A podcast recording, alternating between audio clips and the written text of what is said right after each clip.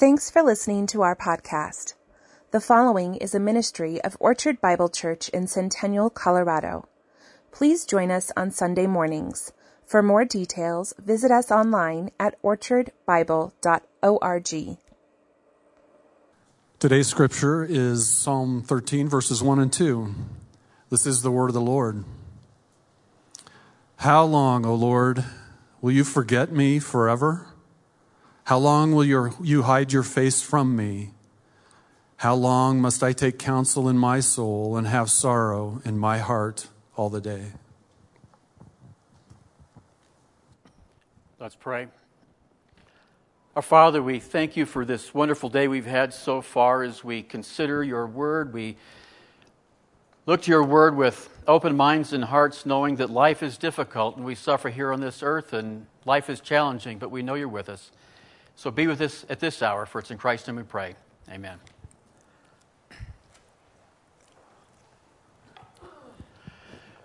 Well, I don't know if you felt exactly what I felt a little bit ago, but uh, a little twinge in my neck. We, we're singing songs here about loving God, God's great love for us, God's majesty in the heavens and all. And then Jay stands up and reads these verses of a man that sounds borderline suicidal. We read these words of the psalmist, the psalmist David, who's talking about a time in his life when he felt as though God had completely abandoned him. So we're going to talk today about this subject, suffering in the silence of God. There may be a time in your life, and perhaps it's even now, where you feel as though you're suffering, and yet you don't hear from God. So we see in this psalm, David speaking of those times in his life when his suffering seems to be unnoticed by God. A few years ago, there was an author named Irving Stone who wrote a book about Michelangelo and his, his teacher, Ghirlandaio. The book was called The Agony and the Ecstasy. And those two words are two ends of a pole in which all of us live between in some fashion. On the one hand, there's the times of ecstasy in life when we find ourselves with everything going well. Life is going just the way we planned it, just the way we want it. And certain events happen in life that bring such joy that we feel like we can barely contain ourselves. And that's what the word ecstasy means. It means we're standing outside of ourselves. We can barely contain the joy in our hearts. And those may have been moments of your life when you first met the person that you loved and, and married. It may have been the birth of your children. Maybe it's graduation. You finally finished the course of schooling and you got yourself a job and everything's going well. And then peppered throughout life, those highs that we experience, although we want them to stay with us forever, they don't. And so difficult times come. And that's where the agony comes in. And so the word agony, the Greek word there, means to struggle. And often in life we find ourselves struggling through the difficulties of this life. And so between the one hand agony and the other hand ecstasy, and hopefully you don't live clear at the extremes. Bipolar people perhaps do, but most of us live somewhere between there, oscillating back and forth. Life is an up, life is a down. We have all these events in our life that we work our way through. But the psalmist here, David, is... Jay reads these words, seems to be at a place where there's not much joy left in his heart. He finds himself not hearing from God at a time when he thought he needed God most. And so there's a darkness that comes over him. And we can think of darkness in two ways. There's a, an external, outside darkness, and those would be our circumstances. And so in our lives, when circumstances are good, we feel like everything is bright and beautiful and fine, like a Thomas Kincaid painting. But most of our lives aren't lived like that. That's a romantic way of looking at life that is never going to last. Instead, we find darkness on the outside, and those are the circumstances we all go through where things aren't going well. Those might perhaps be personal events in our life. They might be emotional things we're going through, maybe physical ailments or disabilities or pain that we all have, and those cast some sort of a dark shadow in our circumstances. Maybe it's with relationships, and so relationships break down in some fashion. We feel like the love we had from this person's not working like it used to. The marriage we enjoyed so much in the past is now in a rough time. The children that were so easy to raise when they were younger are now giving us challenges. And so those sort of relationships begin to challenge us. Maybe it's also economic. We're all going through different economic situations in life, and in the past couple of years, many people have suffered severe economic dislocation because of the events of COVID and these sort of things. And so we have this external darkness that comes over us. But that same darkness can then become internal, when it begins to leak into our own heart and own soul. And so within, we start to see this darkness come upon us, and that's where the psalmist is at. And when that happens, as we read these verses, we realize that the real crisis is not the external, the physical suffering, the economic difficulties we have, and all of those things. The real crisis in the psalmist's life here is a theological and spiritual crisis he's going through. He thought he could make it through life when things were going well. And even when things were difficult, he had the reserves and the strength to continue on. But as the duration and the intensity of those hard times lasted, he found himself in a place where the darkness overwhelms his own soul. And he feels as though there is no God looking after me anymore. And you might come to church this morning and singing about the majesty of God and the greatness of God and the love of God, but you don't feel it in your heart. You don't feel it in your soul. You don't feel like God is really paying attention to your particular needs. And when the darkness begins to overwhelm us, depression can set in. Anxiety sets in. And when these emotions overcome us, people be- can become in such a situation that they feel like just giving up. You feel just like David is here when you look up and ask, "Where are you, God?" Now, all of us create some of our own difficulty based on our expectations. So, for example, if we expected more out of the Christian life and in some way came into the Christian life being told or believing that once you become a Christian, all your life is going to go along just fine. No more problems. God's going to solve all your problems. And there are, of course, many teachings out there that say essentially that. God's got all these great promises for you, so you can enjoy your best life now. But you find out it begins to break down.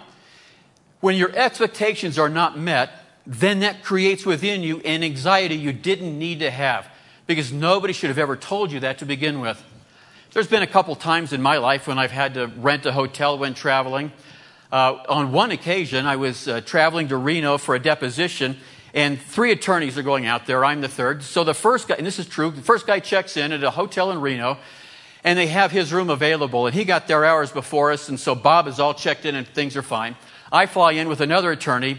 I let her check in first, as a gentleman would do. So she checks in, and the clerk says to her, "We're all out of rooms. We no longer have these rooms, so we're going to have to bump you up into a deluxe room." And she's, "Oh, that's good for her." So she gets a better room, a deluxe room. And then I go up, and I'm wondering if there's even something left for me, and he says, "We're all out of deluxe rooms. We're going to have to give you the presidential suite tonight." And so I check into a, a hotel in Reno in the presidential suite, and boy, it is a couple thousand feet. It had five televisions in it. It had a, a bathroom, which was like a whole complex on its own. And amazing, my expectations were way exceeded beyond which I paid for that room. And people think the Christian life should be like that, that we should be checking into presidential suites in our life and everything's just fine. There's other times when you check into a hotel that's way below your expectations. Uh, years ago, Deanna and I were driving with my mom up the coast of California to go up to Yosemite. And we had, they didn't have internet back then or phones. You check into hotels. We had a booklet you followed, you had, you carried around that had all the hotels listed. And so Deanne, who's in the back seat, I'm driving, she found a nice hotel at the Sheraton, which was like a pretty good price. And so we call ahead and, and, and we uh, book a reservation. We go to the Sheraton. It, it, but it wasn't the Sheraton. It was the Sheridan. And it was a pit. And we, they checked us into the first room, and we had to leave that room and go to... This room was not acceptable even for a Carmichael. We couldn't stay in this hotel. And so we got to... And it was so below our expectations. So your expectations can change the way you perceive the events of life, perceive the suffering in life. And sometimes a lot of the pain and suffering you think you're going through are simply because you had completely unrealistic expectations from the beginning. And people put that idea in your head that the Christian life is going to be a smooth sailing from here on out, but it's not. And that's what the psalmist is going through here. So we read these words again. How long, O Lord? That's the first question. Just pause on that. He's looking to God and asking, how long? Will you forget me forever? How long will you hide your face from me? You see, first in this, this first verse, these first two questions are raising a theological problem. How long will you, O God, forget me? Where are you, God? I mean, I've done all the good things in life. I've been faithful. I'm doing these good things, serving you, and you're absent in my time of need.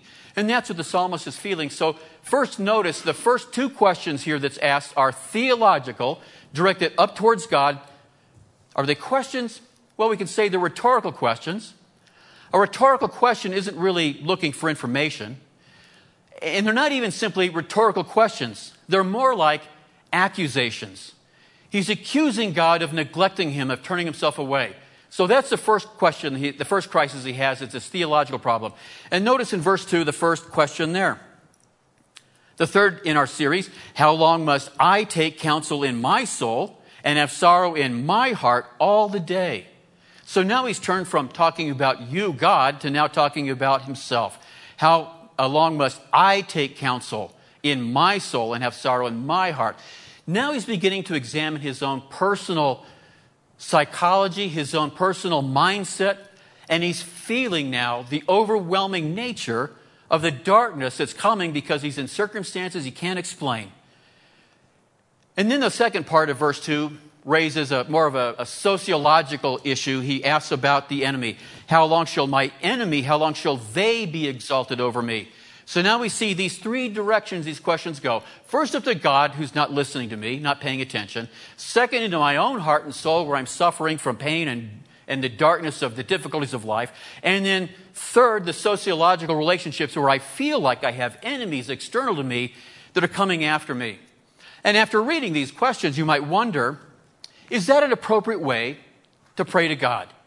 Is it appropriate for us to ask questions here, which are not really questions, but are more like accusations? Is it appropriate for us to accuse God of turning himself from us? Now, we know as we get on to the second and third stanzas of this little song, and that's what this is. A psalm is a song. It comes in three stanzas. The first stanzas here is asking these questions about a man who's in a life crisis. But when we see these questions being asked, do we pray like this? And you think, well, in the third stanza, of course, he shows trust in God. But if you look at Psalm thirty-nine or Psalm eighty-eight, you'll find there that God includes in his word the psalms of people suffering in life who express no hope. And I think God it allows us in our own lives to ask these sort of questions because he knows that's what humans do when we're suffering. We have to have these questions answered. And so the psalmist David is asking these questions. And I think God allows that and wants us to go to him with these sorts of questions, even asking, where are you, God, in my time of need? And so we see this psalmist. Now, notice a few things. First of all, in the first line, the first question that's asked, we see the psalmist in something of a prolonged struggle. He asks, how long, O Lord, will you forget me forever? Now, the idea of being forgotten here is telling us that God used to know us. In fact, where he says, my Lord, how long will you, O Lord? He's saying that, God, you and I have been in this covenant relationship. You're my Savior. I've trusted in you. I've got this confidence in you. So that's not the issue. The issue is, where are you? You seem to have forgotten me.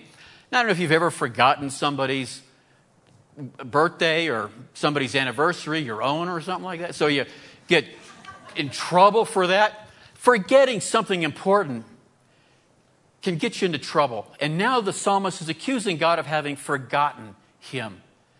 And then he asks, will it be forever? Will you forget me forever?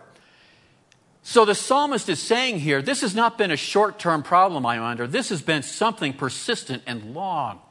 The suffering has gone on for some time, and I wonder now if it's forever. Where are you, God? The reserves that I had from the great joy we have from the good times are now all depleted. It's kind of like when you put your crock pot on in the morning and you've got your roast in there and it's heated up and it's cooking. It's going along just fine. And then the dog unplugs it. It continues to cook for just a short time. It's got some heat reserves to keep it going, but eventually it cools and it stops cooking and it's, it's not working anymore. And so when you get home, you've got no dinner. And so the psalmist is feeling like here that he's got no heat left. There's no energy left. He's got nothing within him to keep on going. You forgot me, God. And so he asks God this question.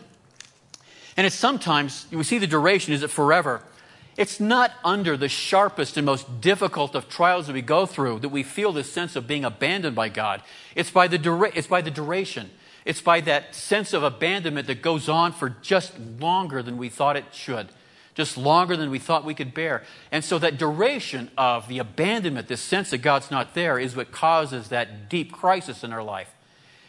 So that's the first question he asks. Have you forgotten me forever, O Lord? Look at the second question again. How long will you hide your face from me? How long will you hide your face from me? Now it's no longer simply God forgetting, oh, I'm sorry about that. It's more of an active hiding your face from me. He's accusing God of actually turning his back knowingly on him. And maybe we feel that way in lives during different times when we go through trials. We can forgive somebody who perhaps forgot about us, but what if somebody just intentionally walked away from us? And that's what the psalmist was feeling. Where are you, God, now that I'm going through this? How can I make this without your presence with me and in me? And so he's struggling with this now having been forgotten. Uh, and when we in life feel like things have got to a point where God has turned his eyes away from us, he's no longer looking towards us, we feel that sense of, of abandonment, that sense of loss, that sense of alienation from the one who told us he loves us. We just sang about that. Oh, how he loves me. Oh, how he loves us. Oh, how he loves us. And then you look at your life and you say, but where is that love? And so that's what the psalmist is going through now. We feel that in our family life sometimes when relationships break down between spouses or between parents and children, we wonder, where is that good time of love that we had in the past? Sometimes in life we feel like uh, work is going just, just fine, we're making progress, we're doing well, and then we meet, reach a, a stage in life where it's just not working for us anymore. All through life we have these things go on. The psalmist is struggling with that. And then notice now the third question he asks, beginning in verse two. And we see here now where this depression sort of sets in and dark thoughts begin to overwhelm him. How long must I take counsel in my soul and have sorrow in my heart all the day? And notice now he finds himself in a place where the darkness is setting in, and in his own soul he can no longer find that joy that he once had. That pleasure he once had in God, that joy that he had in the Christian life, he now finds it, it's not there anymore. And so where is that, God? How long can I take counsel in my soul and have sorrow in my heart all the day? The depression is a significant problem and has been forever. It's not a new phenomenon. It's not simply new because of COVID, although it's been certainly aggravated by that. And now depression is leading to more suicides than, than we've experienced in many years in recent years. But depression goes back for millennia. It goes back at least to David here, and certainly long before that, where you feel like, I can't keep going on. And there's something missing in life, and it's just not working. And there can be a variety of factors that go into that. First, we think about how we overcome this, the, these times of life where our depression can be sort of minor. Everybody has moments of, of depression, of sadness in life. It can become clinical, where you actually need the intervention, intervention of medical help. And I know there was a time in, in recent decades where we were told that all you need to do is read the scriptures and the Bible, and God will give you all the joy you need, and you don't need psychologists or doctors to help you through with that. But of course, I think now the better way of understanding that, that was wrong. In fact, sometimes clinical depression can be caused by a physical problem in the brain. The brain's working, so it's not getting the chemicals it needs, and so medical intervention is necessary sometimes. But for many of us, there's a, a level of depression we go up and down in, and for some people, it just seems to stay down longer and longer each time it goes down. And so he's looking at himself saying, how can I make it through this? And so this depression sets in, and sometimes it can be caused by uh, physical circumstances when you feel sick or an illness comes upon a person, when cancer strikes, and then you no longer have good days, that every day becomes another bad day stacked on top of another.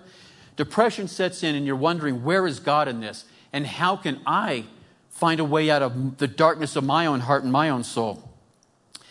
And then notice the fourth question that's asked here at the end of verse two. How long shall my enemy be exalted over me? Now, most of us don't have enemies like David had. David here, we don't know for sure. He may have been referring to Saul at this point. When David was young, King Saul was chasing him. And you can read First Samuel nineteen, twenty, twenty-one. The story goes on there for a number of chapters where King Saul is chasing David through the Judean hillside, trying to find David to kill him. And so David is running and hiding, and every night he goes to sleep wondering if this is a night I never wake up when Saul slits my throat while I sleep. So he's got this sense of a real enemy. Now, most of us don't have people we fear are going to slit our throat at night, chasing us in that sense, but we do have an enemy. Peter talks about the enemy that goes around like a roaring lion. We have an enemy in the devil who does seek to tempt us and challenge us, and who is our enemy. And so we don't live a life that is carefree. We are in a battle, and that's what the psalmist is talking about here. So now he's feeling like he's even being abandoned to his enemy. Here is a man whose life is in crisis.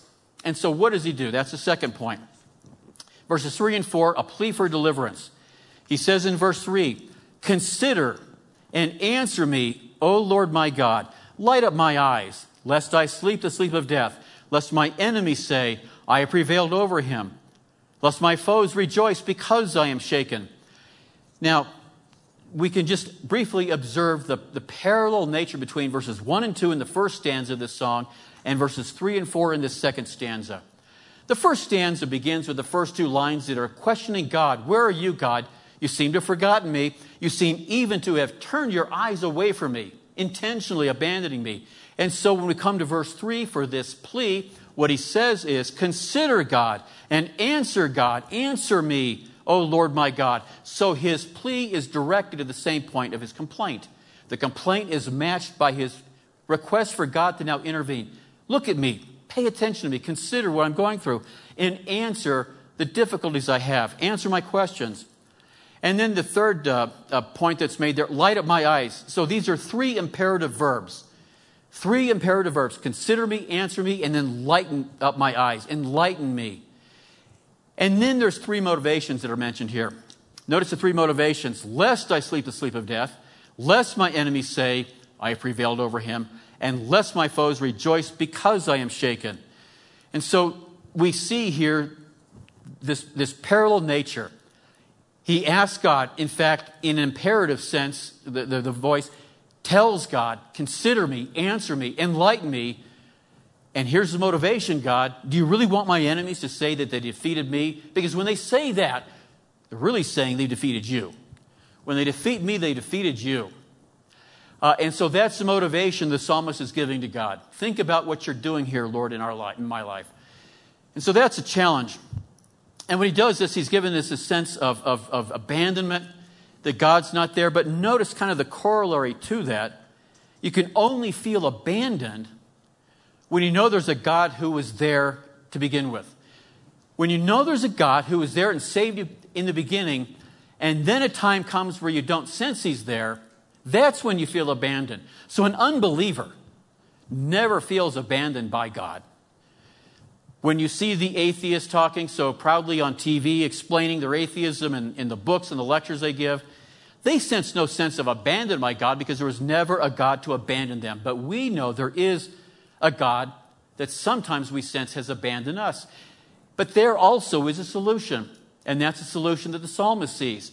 The same God that we sense has abandoned us is also the God we know that still can hear us, and still can turn towards us, and still can come to our aid and our rescue. And so that's what the psalmist is getting at here. I know you're still there. I don't see you. I don't hear from you, but I know you're still there. He's not given up that hope. There's still that hope that he has. And so he turns to God in that hope in verse five and six. Verse five, "But I have trusted in your steadfast love. I have trusted in your steadfast love. My heart shall also rejoice in your salvation. I will sing to the Lord because he has dealt bountifully with me." Now we have here in this, these two verses, this third stanza of the song, three time frames being mentioned. Notice again, "But I have trusted in the past, in your steadfast love." In the past, I've been, I, I exercised faith in your steadfast love. In the present, he says, "My heart shall rejoice presently in my salvation, because I know you've not abandoned me, God.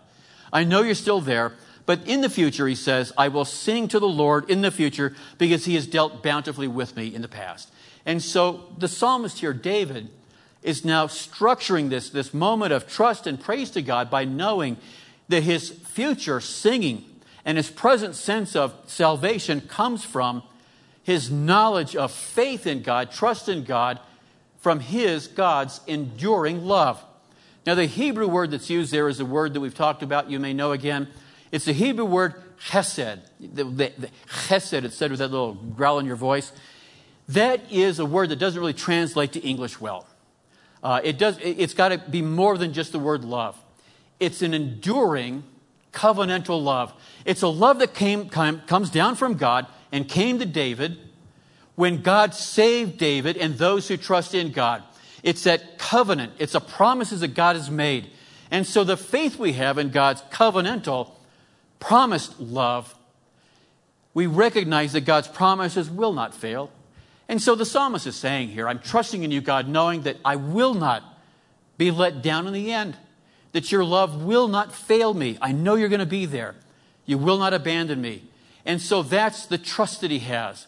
It's in this pervasive, all-encompassing love. And that's why we can sing on Sunday mornings, oh, how he loves us. And it's not simply a, a, a casual friendship love or romantic love. And some, it's a real covenantal, promised love that's enduring and that will never fail. And so that's the promise that the psalmist sees here and recognizes. And so the grief that we have is real. The suffering he's going through is real and is not yet solved at this point. Nevertheless, he still looks to God in that promise that God has made. Now, we can think about a, a, few, a few things about this psalm so far. First of all, as a model for our prayers, when we read this psalm, we think about what he's saying here. We see a man, David, who's perhaps much like us. Now, the psalm doesn't tell us exactly what David's going through, and perhaps that's good, because when we read this psalm, all we know is he's going through these times of, of ache in his heart and his life where God seems not to be there. But by not telling us the exact reason, it kind of opens it up so that we might now apply it to ourselves easier. It's not limited speci- uh, specifically to the circumstances that David's going under, Uh, but it's instead open up to whatever circumstance you may be going through. And so there's that sense in which it's easier for us to see this, but but there is this pattern here that's allowed to us. And so we can, in honesty, and that's all that God wants from us, is when we have these questions, go to him with the questions. Look to God to answer the challenges that you have, and God will be there for us. And we see this psalm also as a sense in which the question of good and evil in the world and why bad things happen to good people like us, why does that happen? Why do we go through these times in life? You think perhaps of uh, Job. You remember the story of Job, whose life seemed to have been going along just very well. He's got great wealth. He's got a very large family that loves him. And everything was going on well in Job's life. He couldn't have asked for anything more. And then Satan goes to God. The story's told of Satan who goes to God and says, you know, that man Job down there, he doesn't love you for who you are. He loves you simply because of what you give to him. The reason he loves you, the reason he's faithful to you, is because you blessed him with so many things. He's got a great family. He's got great wealth. He's got cattle. He's got land. He's got every need taken care of. He's got great health. And so Satan says to God, and this is a challenge that he makes, you, you're only in really a transactional relationship with Job. Job only loves you because of what he can get out of you.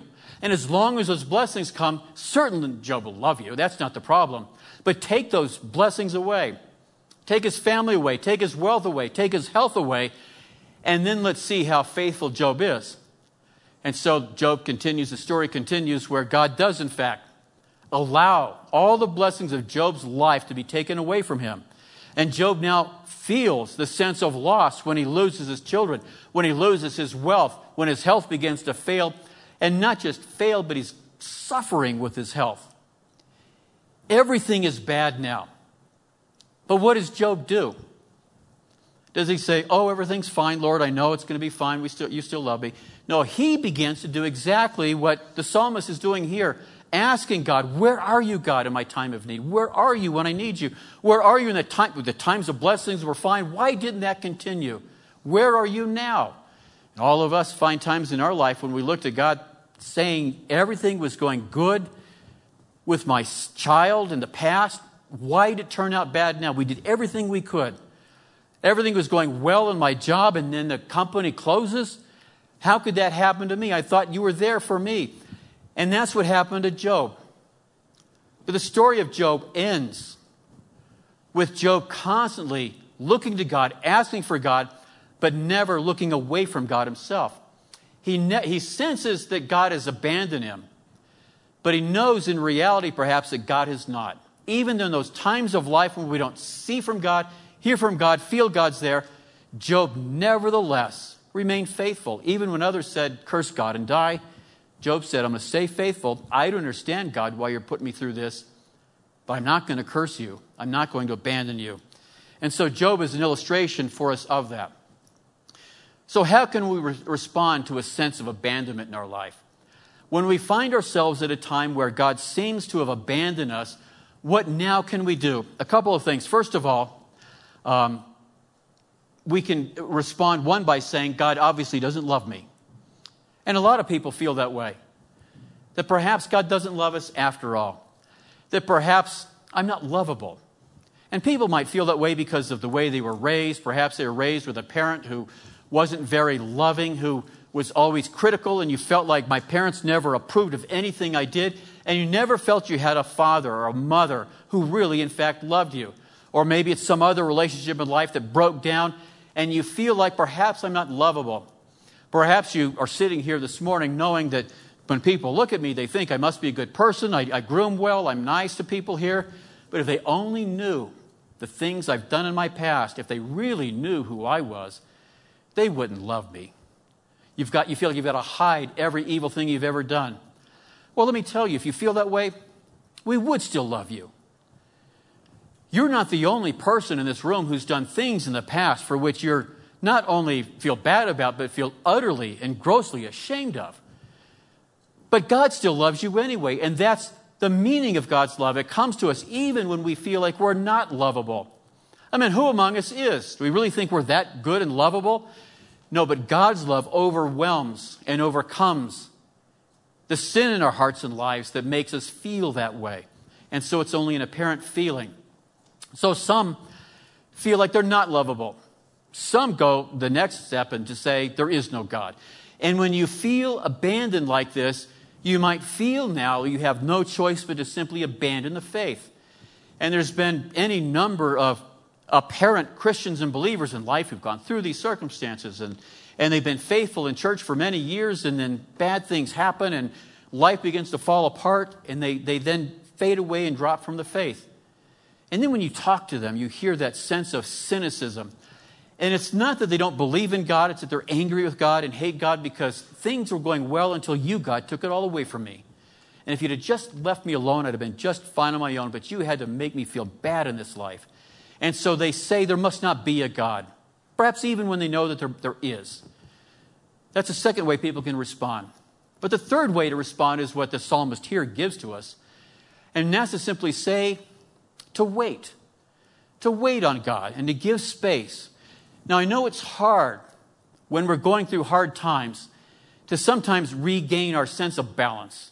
You know, if you're, if you're going through a difficult time and you can find space to step, step away from it, in your own time of prayer and study and reflection and, and friendship with others, you can find a place of quiet calm where you can find some sense of balance and say, even though life is going difficult now, I know God's still there, so I can make my way through it. But even if you can't find that quiet sense of calm where you're at presently because life is too choppy and difficult and challenging, wait it out. Keep waiting. There's a lesson in that. Some years ago, uh, I was up with my son and hunting, and we're deep in the Colorado mountains in the woods, and he was probably just six years old, five years old, and I told him, if you ever get lost, just stop and stay where you are. I will find you. I will track you down. I will find you. Don't worry. Just stay where you are. Don't keep wandering and going deeper and moving. And so I taught this lesson, told him repeatedly, and so now on this one early cold morning, I thought, today's the day to apply it, to find out for sure what he does. And so we hiked deep into the woods, and it wasn't that deep, but how far can you go with a, a six-year-old through knee-high snow? But we go what appeared to him to be deep into the woods, over hills, a couple of hills and a few valleys, and So we find a place to sit down, and it's early in the morning before sunrise, and it's cold outside, and he quickly falls asleep, as you might expect from a six-year-old who's awakened at four thirty in the morning. And so when he sleeps, I then walk away. I leave him behind. But I don't leave him out of my sight. I walk up to the top of a hill just beyond it, or I can now sit down and watch him. And so I'm watching him, and soon the sun rises. And if you've been in the mountains, you know the cold that happens when the sun first rises. It warms the air mass on the earth, which then itself rises and reverses with the cold air mass from hundreds of thousands of feet up that now descend upon you. And so the coldest time of the morning is when that cold, high atmospheric air inverts and comes down and crashes on you, and you get just cheeks freeze to death, and you know that. Uh, and, and that's what woke him. So the sun rises and the cold sets in. So now I see him stirring, and he wakes. And he sits there on the hillside where I've got him planted, and he's looking left. He's looking right. He looks around, and then he just sits there. Just sits there. And so I'm sitting there watching him. He can't see me, but I'm looking at him. I know that he's fine. I'm taking care of him, but he can't see me. But he's been told, just wait. I'm not going to leave you. I'm not going to abandon you. So he sits there, and after some time, it may have been an hour, not much longer than that, I finally say, he's had enough. He proved himself, so I go rescue him. Uh, he did well by waiting, just staying there. In our own sense, sometimes we feel like God's abandoned us, and we wonder, where's God at? What we have to remember is that God never did abandon us. It may feel like that. It may feel like in the darkness of our heart and soul that God's left us behind and abandoned us, but no, he hasn't. So we wait it out. We stick through it. We can help ourselves by studying Scripture, by reflecting on these things. We can help ourselves find that quiet place of, of calm where we can uh, sense God's presence by coming to church, by visibly seeing others who are being blessed, who are living life where they feel like God is with them. We can see glimpses of God working in their life, knowing that he'll be back into mine, even though I don't feel it right now. But when you're sensing abandonment, I mean, that's a hard thing. You feel like you can't, it doesn't get worse than that. But think about what that means, to be in the darkness, to feel like you've been buried in the darkness. How do we overcome that? How can we get out of the darkness? Does being overwhelmed by darkness sound familiar at all? In Matthew twenty-seven, verse forty-six, now from the sixth hour there was darkness over all the land until the ninth hour. And about the ninth hour, Jesus cried with a loud voice, "My God, my God, why have you forsaken me?" You see, at that point, Jesus is saying that God has actually objectively, in reality, forgotten him, forsaken him, abandoned him. And during those moments, he was abandoned by God as he bore our sins on the cross. And that's the meaning of what Jesus did for us. He lived that moment, that time, actually, in reality, being abandoned by God, so that we only have to feel like we've been abandoned when we really haven't. God, in forgiving us of our sins, never does abandon us. He's always there. He's forgiven us. So even when we feel like he's been, we've been abandoned, we know he hasn't abandoned us. He's there for us. And so during these times of life, remember that the darkness is only temporary. It doesn't last. It's not an object of final reality that won't change. It's a temporary event. It may go for some duration, but it's still temporal. It's only for a time. And then that will pass. And you will one day know that God was always there. We suffer with pain, with difficulty, with trials. Sometimes you feel like crying yourself to sleep because of the loss. But there's nothing that's not one day solved when God resurrects all those who are dead and all of us together, and we enjoy the eternal kingdom with him. And that's the promise that God has made, that he will always be with us. And so we think of the contrast between the agony and the ecstasy. The agony of life as we struggle, the difficulties, but also the ecstasy in the times of knowing that God is there for us and will bless us, knowing that the promise is that one day that will be our eternity with him, because he will never abandon us. Let's pray. Our Father, as we think on your word, We recognize that there's many times in life we feel like you have abandoned us. We feel like we can't see your presence or know you're with us. And we simply ask God that you come back into our lives, give us that sense and time of blessing in our life. But we know that even without that, in times of distress and times of crisis, that we should not allow this to turn into a spiritual theological crisis, knowing these temporal events will pass. Help us, Lord, to be people who wait on you, who trust in you, who are confident in your promise to us, knowing that you'll always be there for us. For it's in Christ's name we pray. Amen.